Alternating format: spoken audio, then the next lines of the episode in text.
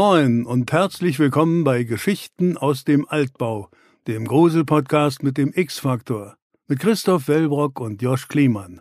Am Ende jeder Folge liegt es dann an Ihnen, liebe Zuhörerinnen und Zuhörer, Fakten von Fiktion zu trennen und zu entscheiden, ob die Geschichten auf wahren Ereignissen basieren oder ob Christoph und Josch sich alles nur ausgedacht haben. Und bevor wir dazu kommen, ob wir in unseren letzten zwei unheimlichen Geschichten voller schauriger Ereignisse, mysteriöser Vorkommnisse und unerklärbarer Phänomene einen wahren Kern versteckt haben, hier wie immer die kleine Spoilerwarnung, denn die neuen Geschichten von Folge 86. 85. Nein. Da ist es 86. Du bist schon wieder falsch. Ich habe doch gerade gesagt, das ist doch 86. Denn die neuen, ach so, denn die alten Geschichten.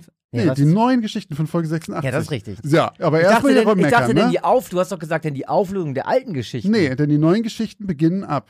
Und deswegen die neuen Geschichten von Folge 86. Schon Na alles gut, richtig. dann ich- ich werde hier schon wieder grundlos zugehört. kritisiert von links.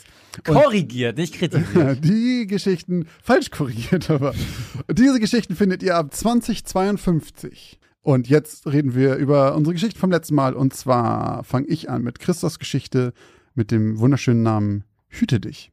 In Hüte dich geht es um Laura. Und Laura ist eine äh, Granny-Sitterin, keine Babysitterin. Stimmt. Denn die passt bei der Familie, ich habe vergessen, wie sie heißt, das war wieder so ein, so ein, ein. Grübelsteins. Grübelsteins, passt sie auf äh, die alte Dame des Hauses auf, die Oma. Ähm, Ingeborg. Hieß die Ingeborg? Ich glaube schon. Auf jeden Fall passt sie auf die auf, während die Eltern nicht da sind. Das macht sie auch schon seit fast einem Jahr, glaube ich, oder sowas. Und das macht sie über äh, eine ganz interessante Methode. Und zwar ist, also das Problem ist, ganz kurz, die Oma ist dement und ähm, man, die kann nicht mehr so richtig auf sich selbst aufpassen. Und äh, zu ihrem eigenen Schutz wird sie deswegen nachts überwacht, damit sie nicht aus dem Bettchen klettert und, keine Ahnung, die Treppe runterfällt. Und deswegen sitzt äh, Laura mit einem Babyphone unten und das Babyphone springt auf Geräusche an und ist an dem Bett der von Ingeborg sind äh, kleine Glöckchen befestigt. Das heißt, wenn sie sich bewegt und aufsteht, dann klingelt das Babyphone geht an und äh, Laura kann sehen, was da oben los ist. Ähm, Oh, ganz wichtig, vorher noch, wenn sie Ingeborg Besuch, äh, das erste Mal sieht, dann quatscht sie gerade mit irgendwas im Spiegel oder im Badezimmer. Ja. Und sagt noch irgendwas von wegen, ah, mein Sohn hat damit nichts zu tun oder sowas. äh, da bin ich doch gespannt, worauf das. Äh, naja, egal. Auf jeden Fall ähm, springt dann das Babyphone irgendwann an, während sie da sitzt und dann sieht sie halt Ingeborg noch in ihrem Bett liegen, aber sie sieht auch noch etwas und zwar eine dunkle, schemenhafte Gestalt, die irgendwie hinter dem Bett zu stehen scheint. Und dann macht sie genau das Gegenteil von dem, was man machen sollte und was alle machen würden. Und zwar läuft sie dann nach oben und macht das Licht an und guckt erstmal, was das soll. Also gute Granny-Sitterin, aber komischer Move, wenn da so eine Gruselgestalt ist. Ähm, aber da ist dann nichts. Dann geht sie wieder nach unten, ähm, isst Schokoriegel oder sowas. Das macht sie vorher. Das macht sie vorher, okay. Und äh, dann irgendwann springt das Babyphone wieder an und sie hört diese Glöckchen wieder. Und ich glaube, Ingeborg ist dann wach und redet quasi mit irgendwas und sagt, dieses Du schon wieder, verschwinde gefälligst. Es ist aber wieder niemand da oben. Und dann irgendwann fängt es an zu klingeln an der Tür. Und zwar so ein spezielles Klingeln, das eigentlich nur Laura benutzt, um äh, zu Bescheid zu geben, dass sie da ist. Und sie fragt sich halt dann, wer im Haus ist, aber da ist niemals jemand. Also irgendwie spukt's da ganz merkwürdig. Und dann am Ende ist Ingeborg auf jeden Fall mit ihr unten. Und dann hört sie wieder dieses Glöckchen klingeln von oben. Und auf einmal kichert Ingeborg ganz merkwürdig und sagt, er ist hier. Und dann hört die Geschichte auf. Äh, mit einem relativ offenen Ende, würde ich mal behaupten. Hm, da haben wir, jetzt zwei, wir haben zwei Abstimmungen gemacht eigentlich heute. ne? Manche würden meinen, es war ein klassischer Klima, dazu kommen wir gleich. Ähm, ja. Wir haben euch ja auch gefragt, ob ihr glaubt, dass die Geschichte wahr ist oder nicht. Und von euch meinten 62 Prozent, sie ist wahr und 38 halten sie für falsch.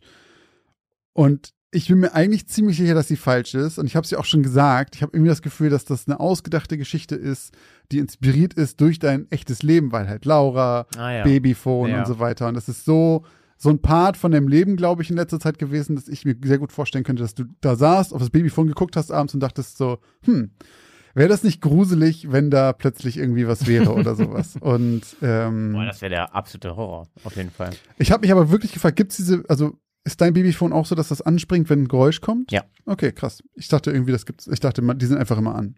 Naja, auf jeden Fall äh, schließe ich mich hier der Minderheit an und würde sagen, sie ist falsch. Ähm, klang auch zwischendurch ein bisschen nach ähm, Paranormal Activity, fand ich, weil man im Kopf diese Kameraperspektive Mhm. auch noch so hat und immer das immer mehr wird in dem Haus. Ähm, ja, Ich glaube, wir brauchen vielleicht bald äh, eine neue Kategorie als wahr oder falsch. Ähm, also ich würde sagen, mh, die neue Kategorie würde irgendwie heißen, ich hab's aus dem Reddit. ähm, Und das ist angeblich wem passiert. so genau, also ich, ich sag mal so, also Mhm. eigentlich hätte ich jetzt gesagt, die Geschichte ist wahr, aber ich habe auch noch was dazu gedichtet, damit es alles noch ein bisschen länger geht und vielleicht auch ein bisschen gruseliger wird, als es in der eigentlichen Geschichte war. So, Mhm. in der eigentlichen, in dem eigentlichen äh, Post im äh, Subreddit Ask Reddit war die Frage, liebe Eltern, habt ihr schon mal irgendwas Unerklärliches, Gruseliges durch euer Babyphone gehört oder gesehen? Mhm. Das war die Frage. Äh, es hat 1780 Upvotes und 1805 Kommentare. Könnt ihr nachgucken. Ist neun Jahre alt, dieser, äh, dieser Post. Und ähm, ich habe dann eine Antwort gehabt von äh, Wing Lamo. Ähm, die ist relativ lang, die lese ich jetzt nicht vor so, aber im Prinzip ist es genau das, was ich gerade geschrieben habe. Ähm, und zwar jemand, der Granny sitten musste bei einer auch relativ dementen Frau, ähm, bei denen, die eben aus Sicherheitsgründen äh, diese, diese Glöckchen ans Bett gemacht haben, damit sie halt eben hören, wenn sie sich bewegt, weil sie sonst eben fällt.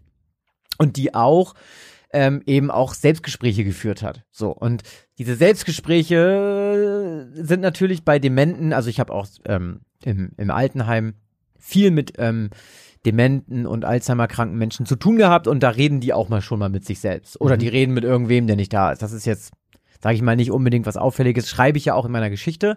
Nur ist es natürlich äh, seltsam, wenn ähm, man das Gefühl hat, es spukt vielleicht in dem Haus. Dann nimmt man das natürlich noch mal ein bisschen anders wahr. Ähm, bei mir war es so, also dieses das Klingeln mit dem mit dem bestimmten Klingel ähm, äh, Zeichen, das habe ich mir ausgedacht und auch diesen Schatten habe ich mir ausgedacht. Also um was es eigentlich hauptsächlich in der Geschichte ging, war eben die waren eben die Glocken und vor allem also diese Person hat halt geschrieben, es das Fenster war zu, es gab keinen Windzug, es kann nicht sein, dass diese Glocken einfach anfangen zu klingeln. Und in dem Fall war es eben auch so wie in meiner Geschichte. Sie, die Babysitterin, war mit der Frau unten und Mhm. plötzlich haben die Glocken geklingelt. Und ähm, genau, das war eben das, das super Gruselige daran. Und sie ist nie wieder danach in dieses Haus zurückgekehrt und hat nie wieder dort gebabysittet. Ähm, aber ich gebe dir auch recht. Es war natürlich auch, ähm, sage ich mal, Laura war wegen Laura und auch, dass ich überhaupt, das war so ein bisschen witzig, weil ich wollte irgendwie sowas Gruseliges machen, weil es gibt nämlich was, was ultra gruselig ist und was auch ganz oft bei mir passiert. Das habe ich aber dann tatsächlich gar nicht mehr mit reingeschrieben. Das wollte ich eigentlich anfangs machen. Und zwar, vielleicht kennen das jetzt auch die äh, Eltern hier, die zuhören, weil es gibt manchmal so, dann hängt das Babyphone Mhm. für so eine Sekunde und du hast noch so eine Sekunde ein altes Bild. Ja. Und das ist ganz das so, weird. oder und wenn du mal manchmal, wenn du jetzt, sag ich mal, keine Ahnung, kein Geräusch kommt oder so, sondern du einfach mal den, den Sleep-Button drückst, Mhm. um einfach nur mal zu gucken, wie es aussieht, dann hast du manchmal auf einmal so ein Bild von, keine Ahnung, von vor fünf Sekunden. Und dann kann das sein, dass dein Kind sich bewegt hat. Mhm. Und bei mir war das schon ein paar Mal so, dass meine Tochter dann ganz dicht vor diesem Babyphone war. Und dann ist das Bild aber kommt dann wieder klar und du bist dann in dem Moment, in dem du eigentlich auch bist. Und dann liegt das Kind aber wieder ganz weit weg in der Ecke und schläft. ja, okay. Und das waren so, also einfach nur ein Delay, so, aber der ultra gruselig ist. Hm. Genau, deswegen würde ich sagen, eigentlich eher wahr als unwahr. Ähm, aber ich kann es natürlich überhaupt nicht belegen. Es hat jemand ins Reddit geschrieben. Auf der anderen Seite, bei 1800 Kommentaren frage ich mich, warum man dann jetzt irgendwie da so einen Absatz schreiben sollte, wenn es nicht stimmt. Es kann, wer weiß, was gewesen sein. Ich habe mir sehr viel dazu gedichtet. Ne, dieses ganze Er ist hier. Also, die Oma hat gesagt, das kann ich sonst auch noch mal eben einmal raussuchen. Und zwar, die Frau sagte, sie hat schon wieder mit Anführungszeichen diesen Mann gesprochen und hat gefragt, ähm, wer er ist und was denn los ist, äh, eben in einem äh, leeren Raum. Genau, und das hat sie halt schon öfter gemacht. Also daher kam die Inspiration. Aber wie gesagt, der Schatten und der Schemen und das Klingeln an der Tür, das ähm, habe ich mir dazu gedacht. Dazu gedichtet. Ja, ich kann da, also ich finde das fair, es ist halt ein bisschen weiter weg, aber ich habe mir bricht jetzt auch kein Zacken aus der Krone dafür hin. Matze, ich habe Hier, lang, der Großverdiener, der bricht auch keinen Zacken auf ich der habe Krone. ich hab halt lange auch nicht mehr bezahlt, muss man dazu sagen. Ich bin sehr Aber gut. haben wir haben, generell, haben wir überhaupt lange schon nicht mehr bezahlt, ne? Ich glaube beide nicht, ne? Heute, heute ist wieder so weit. Das Geräusch, du. Das war auch ein 2-Euro-Stück, weil ich nicht Ui. weniger habe, aber ich glaube, ich habe Guck mal hier. Ah, guck mal, ich, vielleicht raschelt das noch da drin und Josh holt einen Stein raus. Ich hab's nicht kleiner. Ich habe immer nur entweder 2 und 1 Cent Stücke oder mal ein 2-Euro-Stück. Das ist alles, was ich an Bargeld besitze. Aber kommen wir zu der tatsächlich sehr viel wichtigeren Frage. Und zwar, war es ein klassischer Kliman oder nicht? ja, also ich habe mir die, die Auswertung angeguckt und Ja. laut der Auswertung, du hast den genauen Wert, sag ihn. 89% sagen aber sowas von und Ja. nur 11% sagen nö. Gut. Ich will da auch gar nicht lange drüber labern, sonst beschweren, Aber- sich, nee, sonst beschweren sich alle wieder, dass wir uns darüber scheiden. Ich nehme das, von mir aus kann man das, ich- von mir aus, ich habe auch gar nichts dagegen, dass es ein klassischer Kliman ist. Für, ich habe einfach nur gedacht, dass die Einfach mehr, so, es, ich Ganz will da gar kurz, nicht drüber reden. ganz ich nehme kurz. das auch auf jeden Fall hin. Ich habe einfach Aber- nur gedacht, dass die Mehrheit und auch du es als klassischen Kliman ähm, identifiziert haben, weil es so ein offenes Ende ist. Und da ich ja den klassischen Kliman mir überhaupt erst ausgedacht habe, es ist halt nicht nur ein offenes Ende. Und ein klassischer Kliman ist für, zumindest für mich, meistens noch ein, der hat noch eine kleine Kurve. Der hat noch, der ist, der ist ein bisschen mehr als, er ist da. Das wäre halt eben dieses Beispiel, was ich ja auch in der Folge gebracht hatte. Mhm. Aber ist okay. Ich nehme das, ich finde es auch jetzt nicht so, ähm, dass es überhaupt nicht sein kann, dass es ein klassischer Kliman ist. Von daher, von mir aus klassischer Kliman, ich bin damit fein. Ich gebe euch recht. Dann war es ein waschechter Wellbrook. Nee, es war, nee, das geht ja nicht sein. Klassischer Kliman. Okay. Ähm, so, kommen wir zu deiner Geschichte. Mhm. Die Wohngemeinschaft. Eine junge Frau zieht in eine WG, die vorher keine war. Denn vorher hat dort jemand alleine gewohnt. Und jetzt macht die Frau, die vorher da alleine gewohnt hat, ein bisschen Platz, zieht in ein anderes Zimmer. Und anfangs ist auch eigentlich alles ganz gut. Es beginnt eigentlich alles seltsam zu werden in einer Nacht, in der unsere ähm, Protagonistin ähm, eine, ja, wer weiß, eine Schlafparalyse hat. Und zwar hört sie Stimmen. Ähm, eine Stimme sagt, ob sie wohl weiß, äh, dass ich mit einem Messer hier stehe. Und eine andere Stimme sagt was anderes, aber eher was, was sie, glaube ich, zu sich selber sagt. Nee, das sagt sie zu sich selber. Das mit dem Messer? Nee, das Nee. mit dem Messer ist, ist Genau, das ist eine andere Person. Aber die andere Stimme ist sie selber. Aha, okay. Dieses irgendwie, da, er darf nicht wissen, dass ich äh, wach Das bin. ist sie selber. Das, sie habe ich selbst. ganz, okay, dann habe ich ganz Okay. falsch verstanden. Okay. Okay. Also war es nur ein Ja, ja. Geist. ja. Aha. Dann ist meine Theorie jetzt verflogen, die ich hatte, die, die ich auch nochmal direkt drauf eingehe. Naja, damit fängt schon an. Und ähm, ihre, als sie das dann ihrer Mitbewohnerin den nächsten Morgen erzählt, ist die erstmal so ein bisschen so, naja, komm, ähm, du machst Witze, oder? Aber nein, sie meint es völlig ernst, aber ihre Mitbewohnerin hat eigentlich auch keine wirkliche Erklärung dafür. Und ja, so vergessen die beiden das eigentlich irgendwann wieder. Und dann irgendwann kommt ein zweiter komischer Vorfall, denn die Spieluhr, äh, die im Flur auf der Kommode steht, fängt irgendwann an, plötzlich mitten in der Nacht anzugehen und sie hört nicht mehr auf. Und normalerweise, also die, die, die neue weiß genau, okay, das, das, das bimmelt jetzt, keine Ahnung, 30 Sekunden, aber dieses Lied hört nicht mehr auf zu spielen. Und dann bekommt sie auch noch eine SMS von ihrer Mitbewohnerin, oder die ruft Die- an Ja. und sagt, sag mir bitte, dass du die Spieluhr angemacht hast und im Flur stehst. Und sie sagt, nein, ich schlafe. Und dann kommen die beiden Mädels aus ihren Zimmern, stehen im Flur, die Spieluhr ist inzwischen aus und das war's. Ein klassischer Kliman würde man vermuten. Für mich ist ein klassischer Ähm, Klima, der macht immer noch so einen Schwenker. Genau! Ah, du nimmst mich hier wieder hops. Natürlich. Ähm, meine Theorie war, da die eine Mitbewohnerin der anderen auch noch erzählt, dass es mal jemanden gab, der sich aufgehängt hat. Und dass es jemanden gab, der da ermordet wurde. Also es waren zwei Sachen, von der sie erzählt. ja. Und ich habe dann gedacht, naja, ist ja klar, sie hat die Geister gehört Okay. in ihrem Zimmer. Und das deswegen, habe ich da, dann, deswegen auch, es sind zwei. Genau, und ich dachte dann auch, es wäre so ein bisschen Six Sense-mäßig, so, Mhm. ob er das weiß, dass sie mich hört hier und so. Genau, oder und dann der nächste, ob sie wohl weiß, dass ich ein Messer habe und so. Und dann dachte ich, naja, klar, klar, das waren hundertprozentig die Geister. Und die Spieluhr kommt da auch noch irgendwie mit rein, die hat da irgendjemand verloren. Und ich hab, ich hätte darauf gewettet, dass die nicht der anderen Mitbewohnerin gehört, Okay. sondern dass sie schon immer in dieser Ja, Wohnung war. verstehe ich. Und keiner wusste, wo die herkommt eigentlich. Und die andere hat nur gesagt, ja, ja, die war hier schon immer und so. Und die andere hat dann gedacht, ah ja, ja, das ist ihre.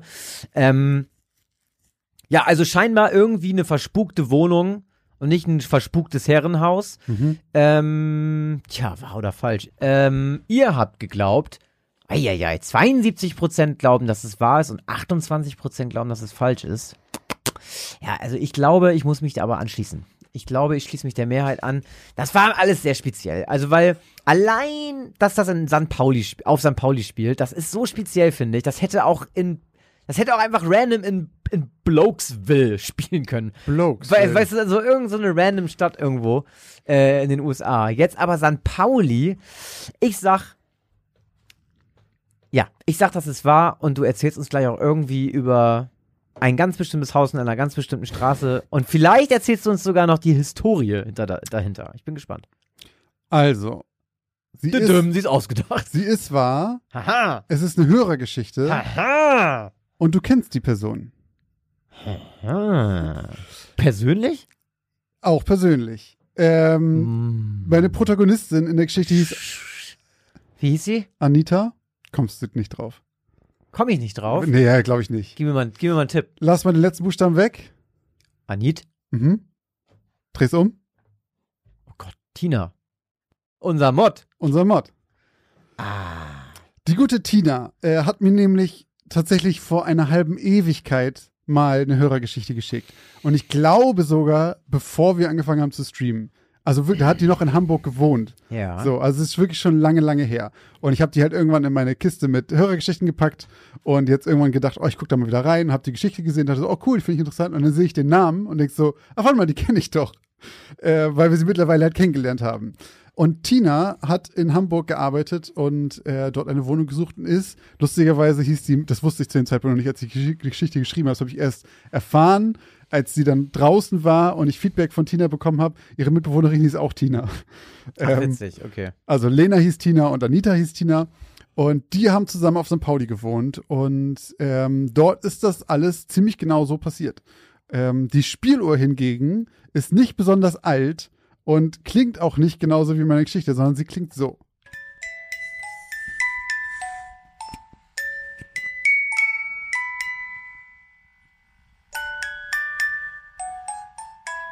Das ist Ariel, die Meerjungfrau. Die, das ist das Ding. Ja, das ist die Spieluhr. Die, und warte mal, und das Video ist jetzt noch so Asbach oder Ja, es ist gibt- schon älter. gibt's das Nee, noch? die gibt's tatsächlich nicht mehr. Die hat sie immer weggeschmissen, aber sie hat das Video anscheinend noch. Ähm, und ich habe das im Nachhinein bekommen, fand ich sehr cool. weil okay, ich, das muss ja zu Instagram. ja, ja, das kommt auf jeden Fall zu Instagram. Und diese Spieluhr, es ist so eine kleine, äh, seht ihr dann bei Insta, aber es ist so eine kleine, ähm, wie heißen die nochmal, diese Kugeln, die man so schütteln kann? Diese Snow ja, ja, Globes Snow. Globes, ja. Und das aber halt von, mit Ariel, ähm, Mit mit, Ariel. Ariel, der, Meerjungfrau. Ähm, Ariel. Und äh, genau, dieses Teil war halt wirklich so, dass das eigentlich immer nur so ein paar Sekunden ähm, geklungen hat und irgendwann nachts lief es halt viel länger. Jetzt nicht ewig wie in meiner Geschichte, aber schon deutlich länger. Äh, achso, und davor, ganz wichtig noch, diese Schlafparalyse ist wirklich auch ihr so passiert, auch mit diesem Messer und dass sie, sie meinte auch, sie hat im Nachhinein erst erfahren, was Schlafparalysen sind, lange später, sie wusste es zu dem Zeitpunkt noch nicht. Erst Ähm. als sie unsere Geschichte gehört hat. Deine. Sie meinte aber auch dieses Gefühl, wie du merkst, dass sich das Kissen neben dir eindellt und so weiter. Und das stelle ich mir auch richtig, richtig schlimm vor. Und genau das ist auf jeden Fall wirklich passiert. Und auch das mit der, äh, mit der Meerjungfrau, äh, beziehungsweise mit der Spieluhr. Und tatsächlich stand auch die andere Tina, also ihre Mitbewohnerin, mit dem Hammer in ihrem Zimmer. Also genau, es ist alles tatsächlich genauso passiert. Ich weiß nicht, geht dir wahrscheinlich auch so, wenn man höhere Geschichten schreibt, dass man, äh, also bei mir ist es so, dass ich immer sehr unsicher bin, weil man ja irgendwie dem gerecht werden will, weil ja in der Regel die Person, die es erzählt hat, das dann auch hört. Und ich habe immer Angst, dass die Person irgendwie sagt, ah, das ist aber schon ein bisschen weit weg. Ah, nee, so war es ja nicht. So, da hat er sich zu viel Freiheiten genommen. Und deswegen war ich umso, ähm, habe ich mich umso mehr gefreut, dass ich danach äh, Chatverläufe als Screenshots geschickt, geschickt gekriegt habe per Mail, in denen äh, Tina mit Tina darüber redet und die Ja. beide quasi parallel die Folge hören.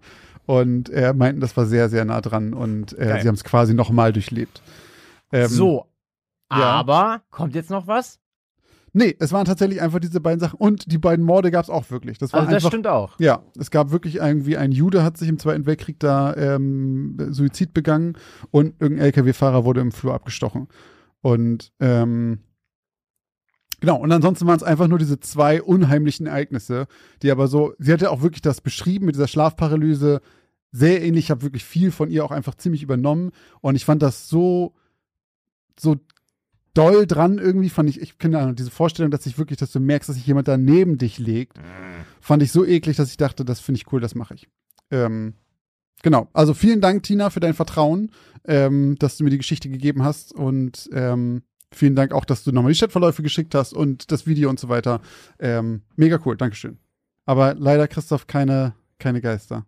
We oh, weiß man nicht. Kann natürlich auch sein. Du, das war keine Schlafparalyse. Nee, das war ähm, der war der LKW-Fahrer. LKW-Fahrer. Ja. Harald Kretschmann. Ist das nicht ein Politiker? Wieder einmal haben Josh und Christoph die Grenze zwischen Realität und Illusion überschritten. Wie ging es Ihnen beim Hören der letzten zwei Geschichten aus dem Altbau? Konnten Sie Wahrheit von Fiktion unterscheiden? Was glaubt ihr, gebt ihr eigentlich so für Essen im Monat aus? Oder für Klamotten? Oder um nebenan in dem kleinen süßen Café einen Cappuccino zu trinken? Was auch immer ihr gerade vermutet, vielleicht liegt ihr mit diesen Vermutungen ganz schön daneben. Wenn ihr das mal überprüfen wollt, dann kann euch die App Finanzguru dabei helfen, denn dort könnt ihr Budgets einstellen für verschiedene Sachen, die ihr braucht, zum Beispiel fürs Einkaufen, für Essen oder was auch immer ihr sonst ähm, budgetieren wollt und dann mal so einen kleinen Self-Check machen, ob ihr denn wirklich da liegt, wo ihr glaubt, dass ihr liegt oder doch merkt, oh, ich gebe vielleicht ganz schön viel Geld für Cappuccini aus. Und in diesem Fall kann euch Finanzguru sehr dabei helfen, einen Überblick über eure Finanzen zu bekommen und diesen Überblick auch zu behalten. Das Beste daran ist, das Ganze ist vollkommen kostenlos. Ihr habt aber die Möglichkeit für 2,99 Euro im Monat Finanzguru Plus zu holen und ein paar extra Funktionen freizuschalten. Um dieses Geld aber auch noch zu sparen, um zumindest zu gucken vorher, braucht ihr das überhaupt wirklich? Ist das eine von diesen Ausgaben, die euch hilft?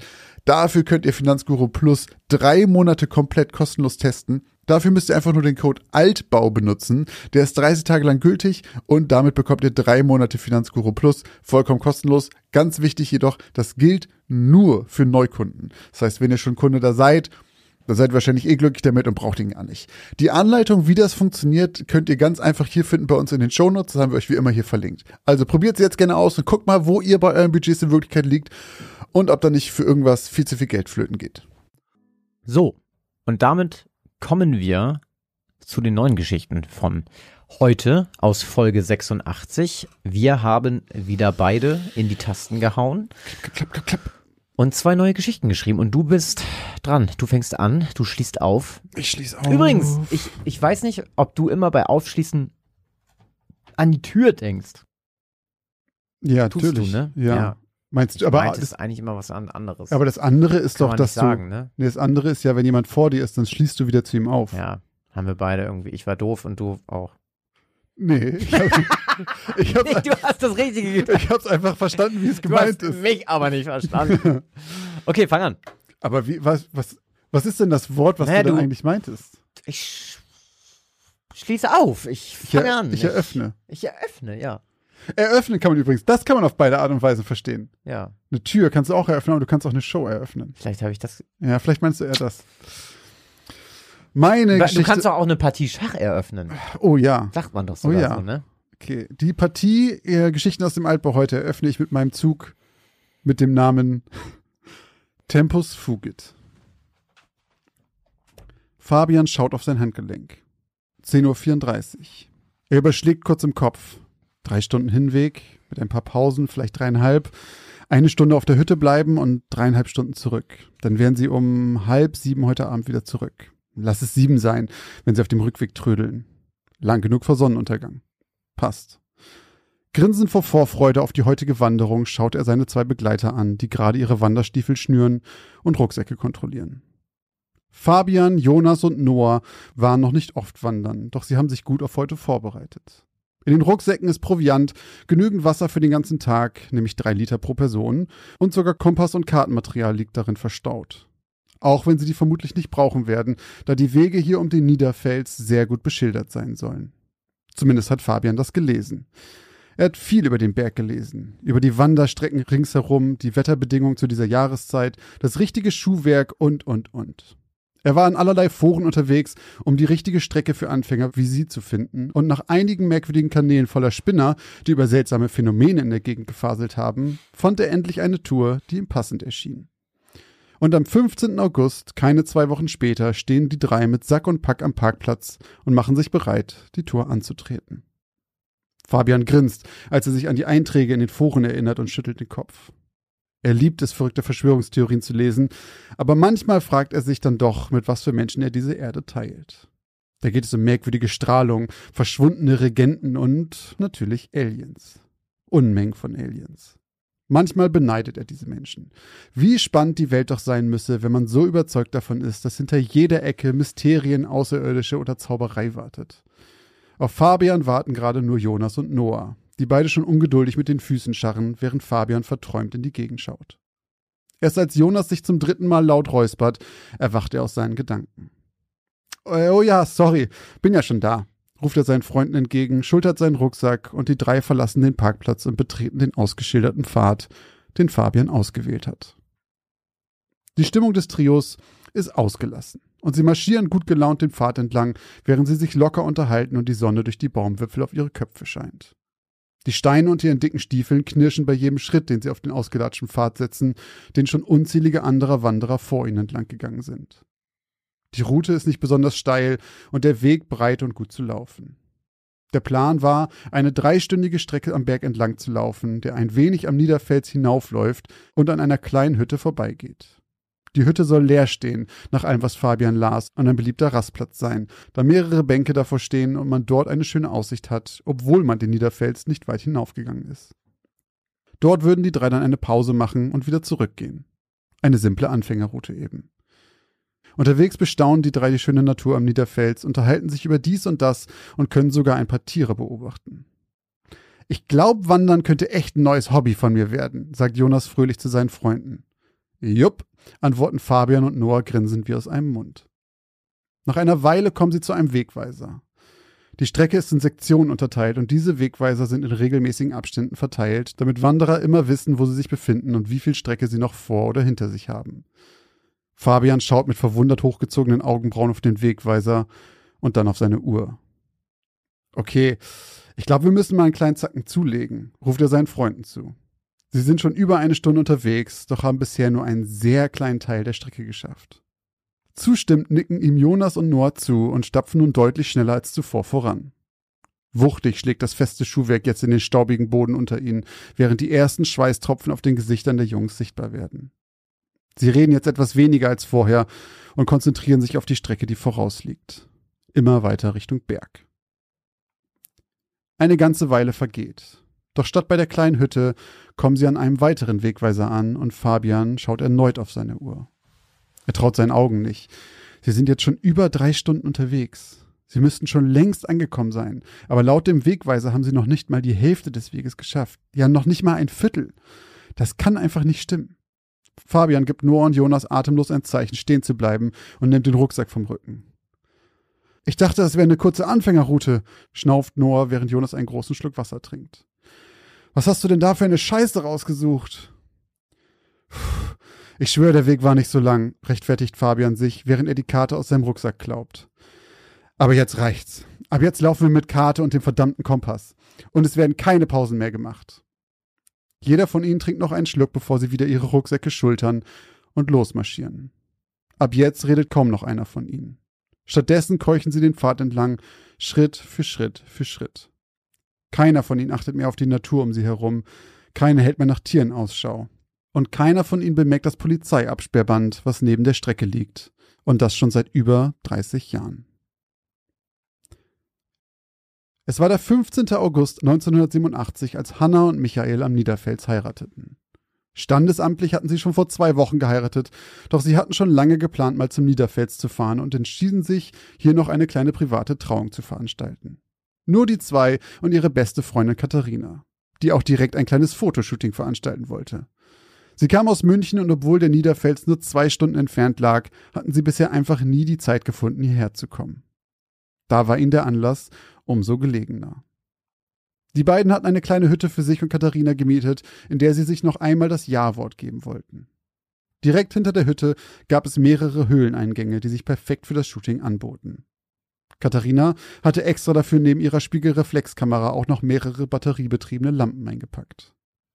Gegen Abend des 15. August packten die drei also ein paar Utensilien und das Equipment in der Hütte zusammen und betraten eine der vielen Höhlen. Das Wetter war wunderschön und die Natur grün, soweit das Auge reichte. Es war erstaunlich warm und das goldene Licht der Sonne strahlte zwischen den Baumwipfeln hindurch und verwandelte den Eingang der Höhen in einen märchenhaften Hintergrund für die Fotos. Katharina knipste ein Bild nach dem anderen und die drei kamen immer wieder auf neue Ideen für Motive oder Posen. Du hast doch Lampen dabei, oder? Lass doch noch ein paar Bilder wirklich drin in der Höhle machen, schlug Michael vor, und Hannah war sofort begeistert. So gingen die drei tiefer in die Höhle, bis das Sonnenlicht so gut wie gar nicht mehr zu sehen war. Katharina stellte ihr Equipment auf und erleuchtete das Innere. Auch hier schossen die drei wieder eine ganze Reihe Fotos, bis die kühle Luft im Inneren des schattigen Berges Hannah zu viel wurde. Zitternd nahmen sie Sack und Pack und gingen in Richtung Ausgang. Doch dort wartete kein warmer Luftzug auf sie. Ganz im Gegenteil. Eiskalter Wind schlug ihnen entgegen. Michael nahm Hannah wärmend in den Arm, während sie aus dem Eingang traten. Doch irgendwas stimmte nicht. Es war plötzlich so düster. Der eben noch blaue Himmel war vollkommen zugezogen. Doch es war mehr als das. Dann fiel es ihnen erst auf. Die Bäume. Was war mit den Bäumen passiert? Viele von ihnen war vollkommen kahl, der Rest war rostbraun. Kein einziger trug noch grüne Blätter. Zitternd schauten die drei sich um. Hatte es eine Naturkatastrophe gegeben? Schnell liefen sie zurück zu der kleinen Hütte. Doch sie war leer. Alles, was sie dabei gehabt hatten. Einfach weg. Stattdessen lag überall rot-weißes Absperrband. Michael sah sich um. Das Auto. Auch das Auto war verschwunden. Was um aller Welt war geschehen? Es dauerte fast eine Stunde, bis sie von der Hütte zu einem größeren Parkplatz gegangen waren, um dort an einem Kiosk darum zu bitten, dass jemand die Polizei rief, weil ihr Wagen und alles andere gestohlen worden war. Doch noch während Michael mit dem Kioskbesitzer redete, fiel sein Blick auf eine der Zeitungen. Am oberen Rand las er 15. November 1987. Es waren drei Monate vergangen. Fabian keucht, während er schlapp einen Fuß vor den anderen setzt. Selbst zum Trinken bleiben die drei nicht mehr stehen, sondern kippen sich das kühlende Wasser schnellen Schrittes in den Rachen. Immer wieder schaut er prüfend auf die Karte, die er gar nicht erst wieder in den Rucksack zurücklegt. Doch sie bestätigt ihm nur wieder und wieder, dass sie den richtigen Weg gehen. So vergehen 30 Minuten, dann 60, 90, bis die drei vollkommen erschöpft an einem weiteren Wegweiser stehen bleiben. Vollkommen entgeistert wandert Fabians Blick immer wieder von dem Wegweiser vor ihm über die zerknüllte Karte in seinen Händen bis zu seiner Armbanduhr und zurück. 16.28 Uhr. Sechs Stunden. Sie sind jetzt sechs Stunden unterwegs, und wenn Kompass, Karte und Wegweiser nicht allesamt lügen, dann haben sie an diesem Punkt gerade ein Viertel ihrer Strecke erreicht. Fabian hält sich die stechenden Seiten und schaut ungläubig zu Noah und Jonas herüber, denen es nicht besser geht.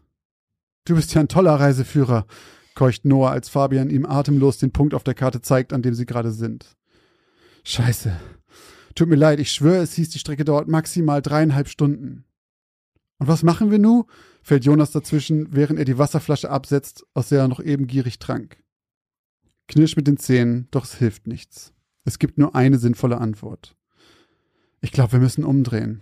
Es ist schon halb fünf. Wir brauchen ja locker nochmal sechs Stunden zurück, wenn nicht sogar mehr.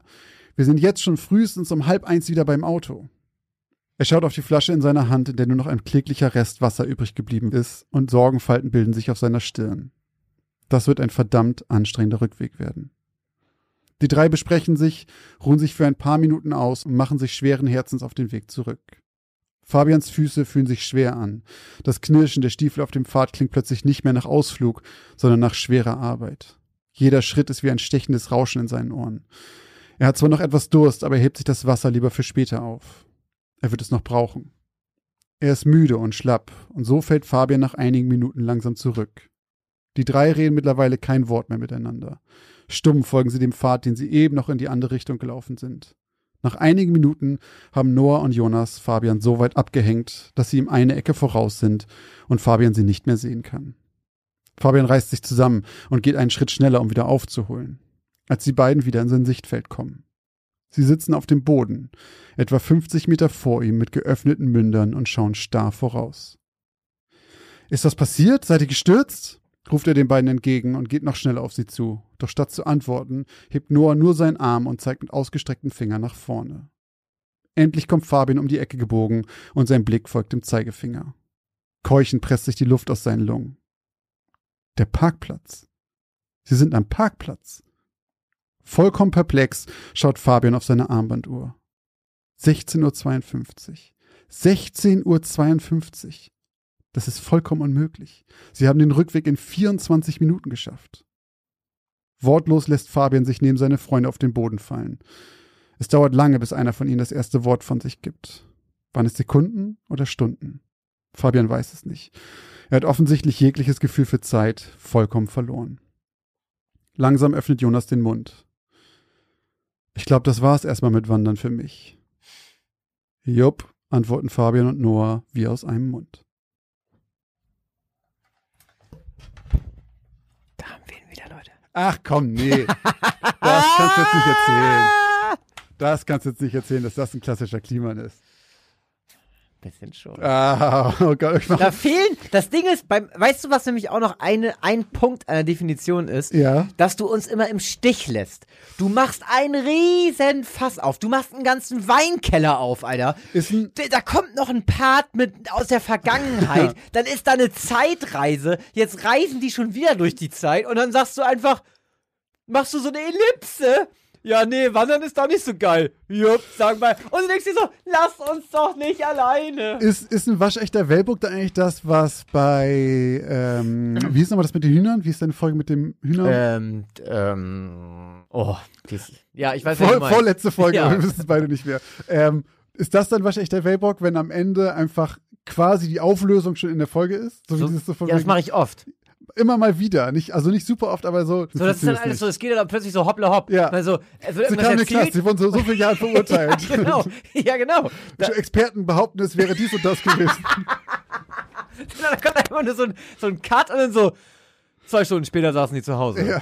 In der Zeitung lasen sie am nächsten Tag, es wurden äh, UFOs gesehen, die, die durch die Zeit gepiept haben. Zwölf Jahre später hat ein Wissenschaftler herausgefunden, es lag tatsächlich an dem Das und war, dem. ja, das war auch bei der, ähm, hier, Mary Celeste Folge so. Stimmt. Da war das auch so. Ja, da war das auch Das so. ist öfter mal so. Du das aber das, ist immer, das ist eigentlich immer ein An, das darf man gar nicht erzählen. Aber es ist eigentlich immer ein An, Voll. dass das wahr ist. Aber weil das ja auch, ganz ehrlich, stell mal vor, du überlegst dir so eine Geschichte und dann überlegst du dir auch noch eine komplett rationale Erklärung, wie dann, oder auch vor allen Dingen, wie viele Jahre die kriegen. Ich weiß jetzt schon, dass Christoph der nächste was schreibt. Christoph hat jetzt schon im Kopf, ich schreibe die nächste Geschichte und die endet mit einem waschechten Wellbock und es ist aber ausgedacht. Ach so, ja, das ja, kann ich mal machen. Das wäre tricky. Also, warte mal eben. Ich muss das nochmal eben hier Ja, äh, rekapitulieren. Also, wir folgen drei Wandersmännern. Ja, So, der Anführer plant die Route und sagt, so und so lange braucht man. ja. Dann brauchen die eigentlich doppelt so lange für ein Viertel der Strecke Ja, und gehen zurück in fucking 24 Minuten. Ja. So. richtig. Das ist ja der eine Handlungsstrang. Und der ist, liebe Leute, wie ihr alle mitbekommen habt, in der Gegenwart geschrieben. Wir haben aber noch einen anderen so. Handlungsstrang. Ja. Der ist in der Vergangenheit der Part von den dreien, Mhm. die in der Höhle sind, Mhm. Hochzeitsfotos machen. Warum auch immer, in der Höhle. Vielleicht kommen die aus Witten. Das ist die Pre-Story zu den Satanisten aus Witten. Wirklich? Das ist deine Geschichte, I don't Ach know. so. Ich dachte gerade, das wäre ein Die, ernsthaftes. die machen ein Hochzeitsfoto in der Höhle. ich dachte gerade, du hättest jetzt irgendwelche Background-Infos. Nein, so. Quatsch, okay. aber ähm, Ich hab's null gereicht. So, und dann kommen die aus der Höhle raus und es sieht aus, als wäre da eine Atombombe hochgejagt Mhm. worden. Alle Bäume sind kahl, es ist alles orange und es fehlt alles. Mhm. Das Equipment ist, glaube ich, weg, das Auto ist weg und dann gehen sie zu einem Kiosk und dann ist es plötzlich drei Monate später. Richtig. Soweit so, soweit so also korrekt. da raff ich überhaupt, ni- überhaupt gar nichts. Und ich, wenn ich jetzt auch nochmal drüber nachdenke, auch ich habe überhaupt keinen Clou. Also die wandern einfach Mhm. okay. Die, hat, die Geschichte hat übrigens angefangen, wie meine Geschichten immer anfangen. Wenn, weißt du, das ist nämlich auch so ein waschechter Wellbruck gewesen. Die gehen wandern, die haben in Foren was gelesen. Erinnerst Stimmt, du dich? das ist du wirklich ein das ja, waschechter du hast das ja, Wellbruck. mal Ja, irgendwann du hast recht. festgestellt. Das ist wirklich so ein, Da- das ist wirklich Da ein musste, ich so, da musste ich so ein bisschen schmunzeln. Ja, Aber recht. so fängt die Geschichte an. So, und jetzt gehen wir mal davon aus, dass die ganzen Verschwörungstheorien zu einem Teil ja scheinbar stimmen. Also, du gehst ja nicht auf. Das ist nämlich auch eine Sache, die hätte ich vermutlich schon gemacht. Ich weiß ja jetzt nicht, wie der Background bei deiner Geschichte ist, aber wenn es einen gegeben hätte, zum Beispiel einen wahren Background, Mhm. und er sich auf eine der Verschwörungstheorien bezieht, dann hätte ich wahrscheinlich schon in den Nebensatz geschrieben, ja, ja, also ich hätte nicht geschrieben, hier Regenten und Strahlung und UFOs, sondern ich hätte geschrieben, ja, ja, hier die eine Story völlig abgehoben und übertrieben mit, naja, hier mit Zeitreise, Würmlöcher durch Höhlen Ach so, so. ja. Das glaubt ja eh keiner. so, aber das hast du ja nicht gemacht, sondern es war ja sehr random. Also Aliens über Aliens über Aliens, das kam ein bisschen durch. Ja. Ich habe keine Ahnung Stimmt. übrigens, was Regenten sind. Ich dachte, du hättest dich versprochen und meinst Agenten. Wäre auch cool. Rege Verschwundene Regenten, hast du gesagt. ja, ne? Regenten, zum Beispiel ein König wäre jetzt ein Regent. Ah, ach so. Jemand, der ah, was regiert. Ja, ja, stimmt. Sehr altes Wort. Äh, weiß ich gar nicht. Ich glaube, man sagt es immer noch. Ich glaube, man würde immer noch sagen, Ich habe in meiner Die Geschichte Queen ist sehr die altes Regentin. Wort. Ich bin gespannt, ob du es ob du's, äh, findest. Hab ich- Sehr bin ich- altes bin Wort. ich sehr benutzt. gespannt. Mhm. soll ich, soll ich schreien, wenn es kommt? Ja. Okay. Ähm, ja, also ich, ganz ehrlich, ich rede schon sehr lange gerade über Jobs Geschichte, aber ich wirklich, ich bin völlig alleingelassen jetzt. Vielleicht musst du sie in, doch mal hören Auf in diesem. Wanderweg. Da muss ich ja morgen eh. Es bleibt eh nichts anderes übrig. Ja, aber klar, dann achte ich ja jetzt auf alles. Hm. Aber jetzt, ehrlich gesagt, würde ich, jetzt wüsste ich nicht, die Geschichte plätschert ja so vor sich hin. Die gehen wandern, die brauchen ewig. So, bam. Plötzlich sind wir in der Vergangenheitsform. Mhm. Die gehen da in die Höhle, machen Fotos, bam. Alles ist anders, drei Monate später. Später, ne? Ja. Ja, ja. Und dann sind wir wieder zurück. Die kommen irgendwie, ja, quasi an auf dem Viertel, sind völlig im Eimer und sagen, ey, das geht nicht, wir müssen umdrehen. Und dann sind die plötzlich am Parkplatz. Mhm. Ich habe überhaupt keine Erklärung. Okay. Dann, Ich habe dann, wirklich überhaupt. du sollst ja noch keine geben. Es ist ja noch viel zu früh. Christoph. Nee, aber ich habe auch überhaupt keine Idee. Wenn mir jemand, wenn mir jemand sagen würde, oh du, wir sind drei Stunden gewandert, aber der Rückweg hat nur zehn Minuten gedauert, dann würde ich sagen, bitte? Seid ihr mit dem Auto gefahren? Hä? Geflogen. Okay, ich bin wirklich. Jetpack. Also ich bin wirklich. So gespannt war ich, glaube ich, noch nie Was? auf die nächsten zwei Wochen. Okay, geil. ja, gut. gut. Das war ziemlich äh, viel mal nach der Geschichte zu einer Geschichte. Das stimmt. Aber das musste ich loswerden. Schade, dass du dich nicht mit mir darüber unterhältst. Ich komme mir so vor, als hätte ich, als würde ich dir äh, ein, ein Problem erklären, ein physikalisches Problem, auf dessen ich bin, und ich bin auf der Suche der Lösung für dieses Problem. Ach so. Und du hast überhaupt keine Ahnung, guckst mich nur an. Da kann ich dir auch nicht bei helfen. Du kann ich auch nicht mehr. So, so fühlt sich das gerade an. Ja.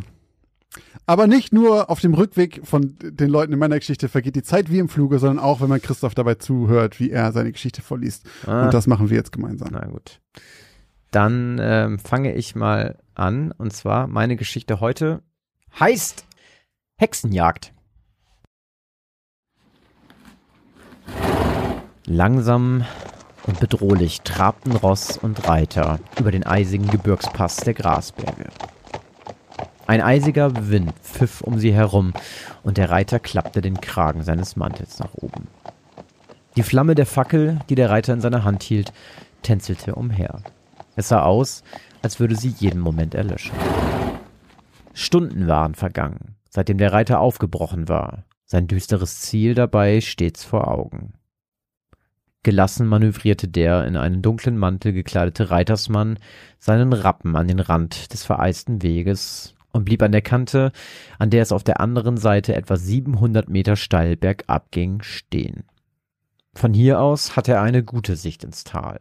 Dort lag in Dunkelheit verhüllt die Stadt, und um sie herum glühten hunderte kleine goldene Punkte.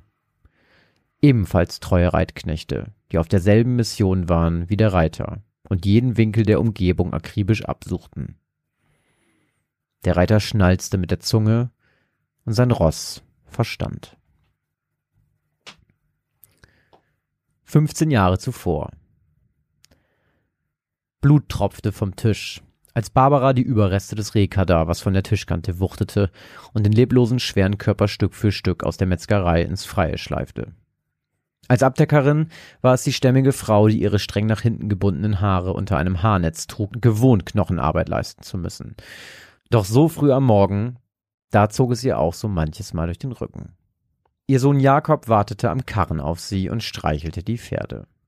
Als er seine Mutter aus der Hintertür der Metzgerei herauskommen sah, eilte er sofort zu ihr und half dabei, das tote Tier auf die Ladefläche des Karren zu hieven.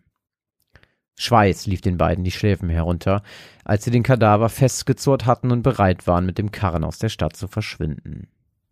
Geräuschvoll holperte der alte Wagen über das buckelige Kopfsteinpflaster einer schmalen Gasse in der Innenstadt. Bettler drückten sich an der schmuddeligen Mauer der Gasse herum und mieden die Blicke von Mutter und Sohn. Seit Jahren bekam die Stadt das Bettelproblem nicht in den Griff. Doch seit letztem Jahr hatte es sich rapide verschlimmert. Die Bettelknaben, die zum Teil nicht älter als neun Jahre alt waren, trieben sich mittlerweile in jedem Winkel der Stadt herum und bettelten, was die Becher hergaben. Zum Leid der wohlhabenden Gesellschaft, denn diese fürchtete nicht nur den Gestank der Armen, sondern auch von ihnen überfallen zu werden. Halt mal kurz an, Jakob, sagte Jakobs Mutter plötzlich, als sie auf Höhe der Kirche waren, und Jakob zog die Zügel straff. Was ist, Mutter? Siehst du dort vorne am Eingang der Kirche? Was meinst du? antwortete der Zwanzigjährige und machte ein verwirrtes Gesicht. Warte hier, zischte sie und sprang mit einem Satz von dem Karren herab. Immer noch nichts ahnend, beobachtete der Junge, wie seine Mutter sich verstohlen umblickte und daraufhin zum schmalen Eingang der Kirche schlich. Und dann fiel bei Jakob der Groschen. Der Opferstock. Er war nicht verschlossen. Die kleine Klappe, die nur dann geöffnet wurde, wenn die Spenden entnommen wurden, stand offen. Oh nein, dachte Jakob. Seine Mutter wollte sich doch nicht etwa am Opferstock der Kirche bedienen. Was, wenn man sie dabei erwischen würde? Doch in dem Moment als Jakob ihr etwas zurufen wollte und sah, dass die Hand seiner Mutter bereits im Kasten steckte, starkste ein kleiner dicker Mann, der in eine Robe gekleidet war, aus der Kirche und erwischte seine Mutter in Flagranti. Er schrie lauthals um Hilfe, schrie, dass ein Dieb den Opferstock ausraube und gefasst werden müsse. Er schrie so laut, dass Jakobs Mutter die Rufe ihres Sohnes nicht hören konnte, und diese schien daraufhin in eine Stockstarre gefallen zu sein. Sie rührte sich nicht, und als schwer bewaffnete Männer der Stadtwache angelaufen kamen, um sie festzunehmen, steckte ihre Hand noch immer im Kasten der Kirche. Ohne lange zu fackeln, legten die Wachen Jakobs Mutter in Ketten und schubsten sie in die Richtung der Stadtmitte. Jakob wusste, wo sie sie hinbrachten. Das Rathaus. Es hatte ein unterirdisches Kellerverlies, in dem Gefangene untergebracht wurden, bevor man genau wusste, was man mit ihnen machte. Noch hatte weder der Geistliche noch die Wachen etwas davon gemerkt, dass Jakob der Sohn der Diebin war. Und Jakob hatte auch keine Lust, dass sie es herausfinden würden. Ein letztes Mal suchte er den Blick seiner Mutter, die ihm mit ihren Augen stumm bejahte, was er dachte. Mach dich aus dem Staub, oder sie werden dich auch schnappen. Eine Träne lief dem Zwanzigjährigen die Wange hinunter, als er mit der Zunge schnalzte und dem alten Gaul, der den Karren zog, mitteilte, sich in Bewegung zu setzen. Als Jakob die Stadtmauern hinter sich gelassen hatte, beschleunigte er das Tempo und trieb den alten Klepper zur Höchstleistung an. Er musste fliehen. Er war zwar nur der Sohn einer Abdeckerin, doch dumm war er nicht. Eine Frau, die in den Opferstock griff und noch dazu die Reste der Schlachter zusammenklaubt, er wusste, was mit ihr passieren würde, und er wusste, was ihm blühte, wenn herauskam, dass seine Mutter einen Sohn hatte.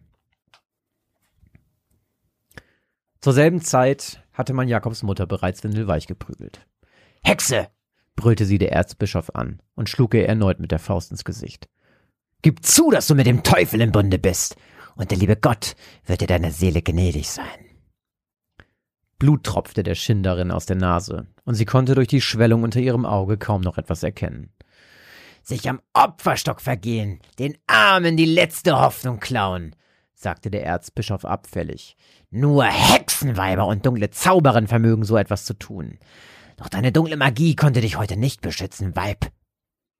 Eine dritte Wache gesellte sich jetzt zu den anderen Zweien und dem Bischof und schob etwas in die vom schummrigen Fackellicht beleuchtete Zelle. Barbara erkannte es sofort, und ihr Herz begann schneller zu schlagen. Eine Streckbank. Eine Stunde Folter reichte, um Barbara zu brechen. Sie schrie dem Bischof alles entgegen, was er hören wollte. Ja, sie war eine Hexe, stand mit dem Teufel im Bunde und hatte mit ihrem Sohn bereits mehrere Kirchen ausgeraubt. Er lebe mit ihr in einer Hütte im Wald, sei ebenfalls ein Hexer, ein dunkler Magier, der es auf die braven Dorfbewohner der Stadt abgesehen hätte. Das reichte dem Bischof. Und schon am nächsten Tag wurde die Abdeckerin Barbara auf der Richtstätte vor dem Rathaus hingerichtet. Ihr Sohn Jakob sah dabei zu. Er stand etwas abseits vom Platz, in einer von Ratten und Bettlern verseuchten Gasse und weinte. Eines der Bettelkinder bemerkte dies und näherte sich vorsichtig dem in einen schwarzen Umhang gehüllten Sohn der hingerichteten Hexe. Warum weinst du? fragte er. Das ist meine Mutter, die dort hingerichtet wurde, antwortete Jakob. Dann bist du der dunkle Magier, von dem der Bischof erzählt hat, sagte der kleine Junge ehrfürchtig. Jakob überlegte einen kurzen Moment. Dann nickte er und blickte dem Jungen direkt in die Augen. Ich bin der Jackel, der Sohn der Schinderin. Hüte dich, zu verraten, dass du mit mir gesprochen hast, sonst blüht dir das gleiche Schicksal wie meiner Mutter. Er zog etwas aus der Tasche seines Umhangs hervor und presste es dem Jüngling fest in die Hand. Nimm, flüsterte Jakob. Der Junge öffnete seine Hand und staunte, als er sah, was für ein Geldstück Jakob ihm gegeben hatte. Ich bin nur böse zu denen, die mir schaden wollen. Schütze mich und meine Zauberkräfte werden dir wohlgesonnen sein. Mit diesen Worten verabschiedete sich der Zwanzigjährige von dem Bettelkind und verschwand, ohne noch von irgendjemandem gesehen zu werden aus der Stadt. Aufgeregt rannte der Junge das Geldstück fest mit seiner Faust umschlossen durch die schmale Gasse und wollte gerade an einer Abbiegung rechts, als ihn eine mit einer Rüstung bekleideten Stadtwache den Weg versperrte. Ungebremst schlitterte der Knabe in den Hünen, der eine helle Bade in der Hand hielt, und fiel zu Boden. Dabei fiel ihm der Taler aus der Hand und rollte direkt vor die Füße des Bewachers. Na nu, grunzte die Wache. Wie kommt eine Made wie du an so viel Geld? Du kleiner Dieb! Na warte, ich mach mit dir kurzen Prozess. Geistesgegenwärtig rutschte der Junge auf seinem Hintern ein Stück nach hinten und konnte der greifenden Hand der Wache noch gerade so ausweichen. Ich bin kein Dieb, schrie er. Der Schinderjackel hat es mir geschenkt. Der Schinderjackel? fragte die Wache. Er ist ein Zauberer, der Sohn der Hexe, die ihr heute hingerichtet habt, und er meint es nicht gut mit euch. Darauf sprang der Bube auf und flitzte durch die Beine der etwas trägen Wache. Halt! Stehen bleiben! rief sie ihm noch hinterher, doch der Junge war schon im Getümmel der Armen und Bettler verschwunden. Im Galopp verschmolzen Reiter und Ross zu einer Einheit. Der dunkel gekleidete Kavalier hatte sich nach vorne gebeugt und seine Brust auf den Hals seines Reittiers gelegt. Es gab kein Entkommen. Erst im letzten Moment, als die Vorderhufe des Pferdes auf Höhe des kleinen Jungen waren, richtete der Reitersmann sich auf und schwang mit seiner freien Hand sein aus der Scheide gezogenes Schwert. Blut besprenkelte das nasse Gras, doch der Aufprall des abgetrennten Kopfes des Bettelkindes ging im lauten Getrappel der Hufe des Pferdes, welches sich bereits auf den nächsten Jungen gestürzt hatte, unter. Nachdem der Bischof mitbekommen hatte, was während und nach der Hinrichtung der Schinderhexe vor 15 Jahren in der Stadt vorgefallen war, setzte er alle Hebel in Bewegung, um die Brut der Zauberin zu fassen. Ein Kopfgeld wurde ausgesetzt. Ein Kopfgeld so hoch, dass es die Bettelkinder, die sich dem Schinderjackel angeschlossen hatten, in Versuchung bringen sollte, ihren schwarzen Magier zu verraten. Gleichzeitig witterte der Bischof eine Gelegenheit, ein Problem zu lösen, welches ihn und seine frommen Bürger schon seit langem beschäftigte, und schmiedete einen finsteren Plan.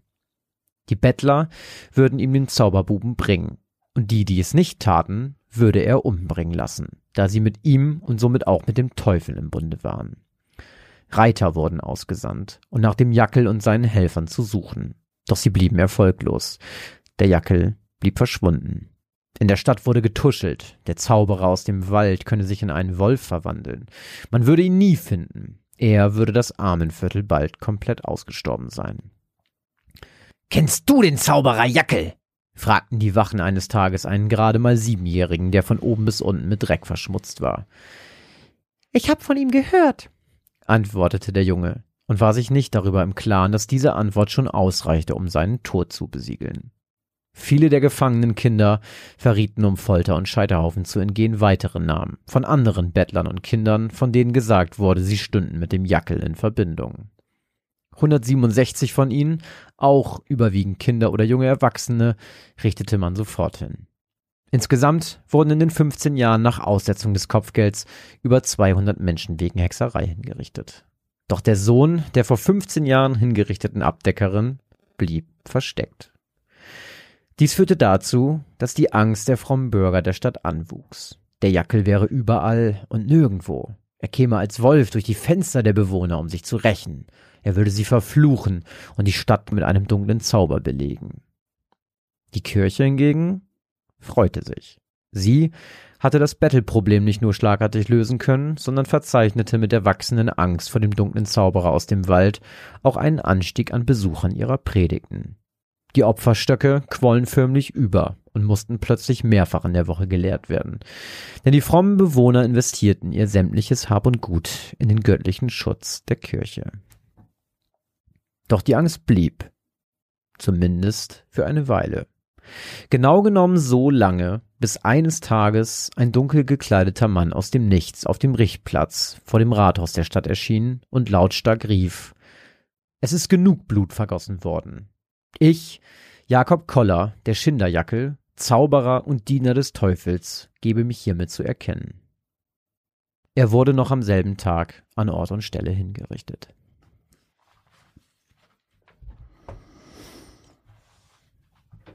Hä? Also erstmal habe ich ganz überlegt, was denn dein altertümliches Wort war.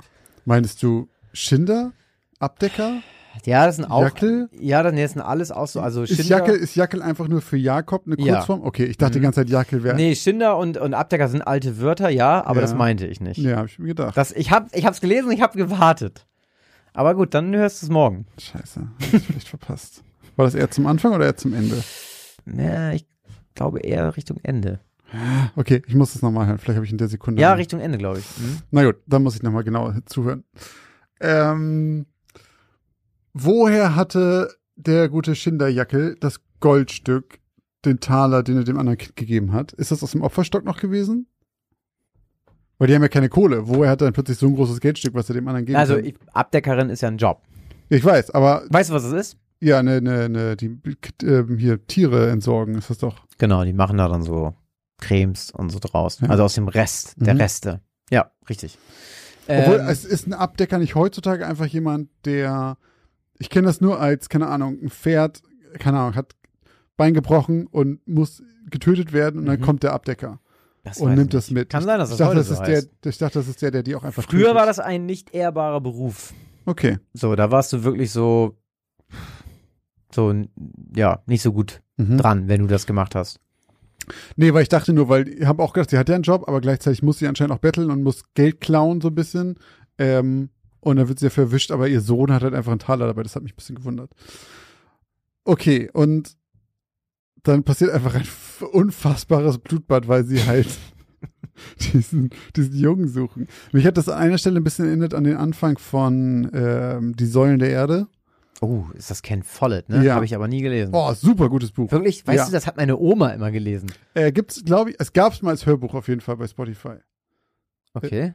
Ist das nicht, Ist super lang. sind das nicht sau viele auch? Ja, es- also ich habe nur, es gibt mehrere Bücher, aber ich würde, ich finde der erste, die Säulen der Erde ist halt der erste, das erste Ach so, Buch. okay. Und dann gibt's irgendwie noch, keine Ahnung, die Tore des Himmels oder was ich was. Okay. Aber das erste einfach lesen, ähm, super gut. Oder wie gesagt hören, ist auch äh, Okay. sehr gutes Hörbuch. Ist halt arschlang. Wie lang denn? Weißt du, wie dick das ist? Seiten? So ein, so ein Ding. So, so. Ich, ich habe, ich habe mit den Fingern, ich habe keine Ahnung, wie viel Dicker als ein Harry Potter Buch?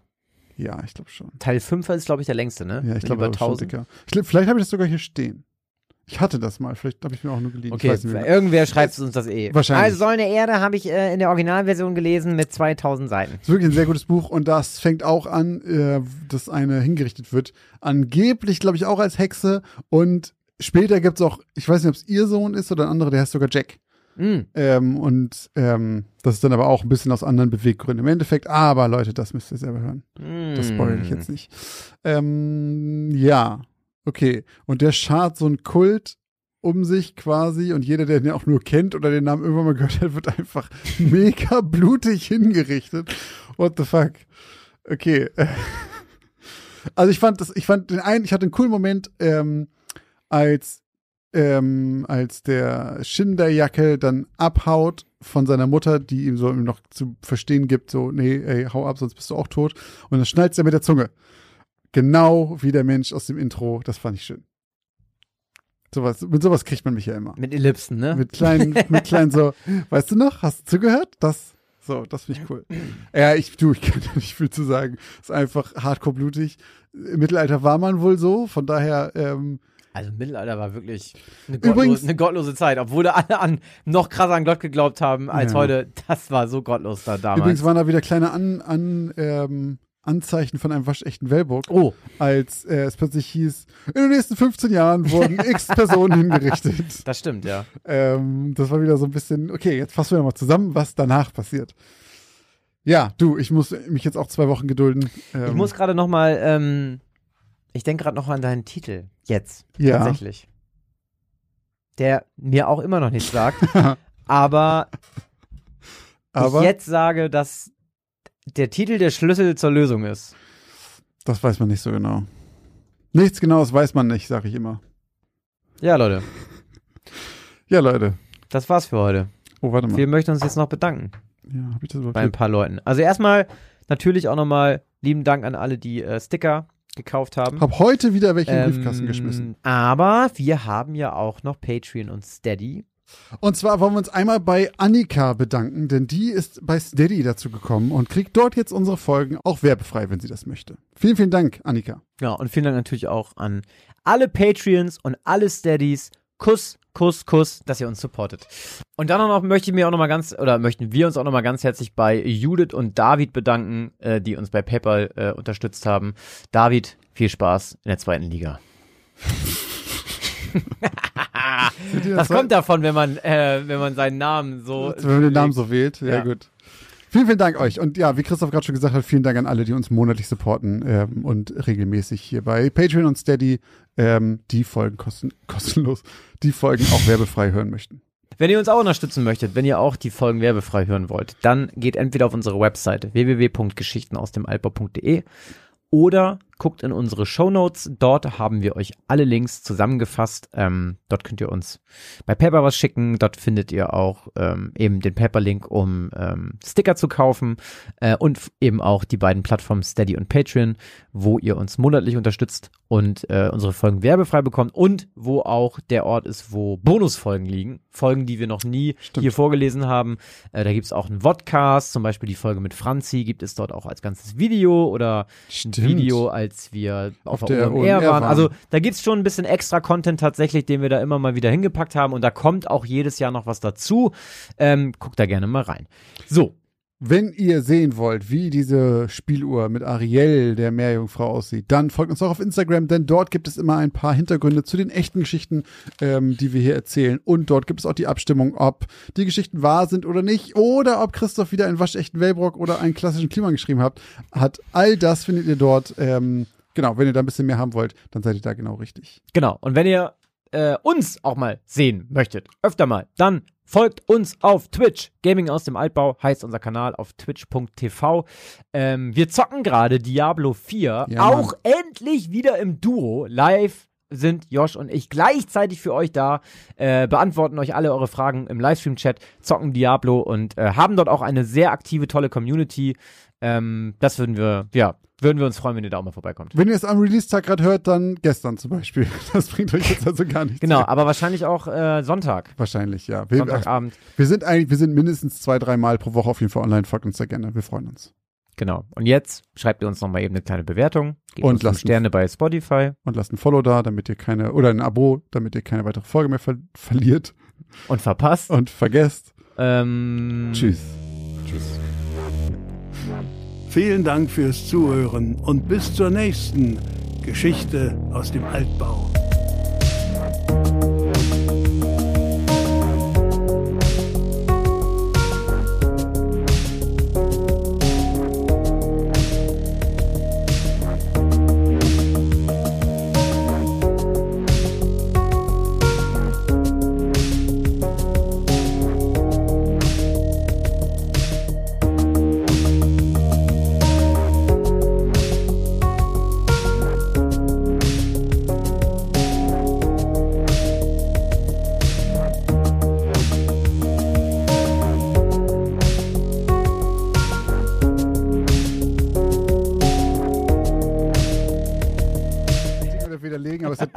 Falsch sein können. ähm, so.